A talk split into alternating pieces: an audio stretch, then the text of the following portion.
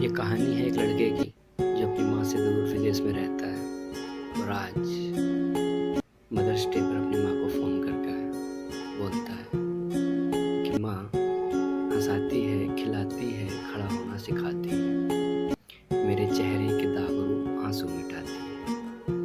कुछ देर से क्या हूँ, तुझे मेरी चिंता हो जाती है। हर घंटे तुझे मेरे खाने की है में घुसते ही सबसे पहले तू याद आती है। अपने होने भर से तू घर को स्वर्ग बनाती है। जब कभी कोई मुझसे गलती हो जाती है, पता है मुझे तो बस रूठने का नाटक दिखाती है। मुझे पता है कि फ़ोन पर तेरी आवाज़ धीरे क्यों आती है। मैं कह नहीं पाता, लेकिन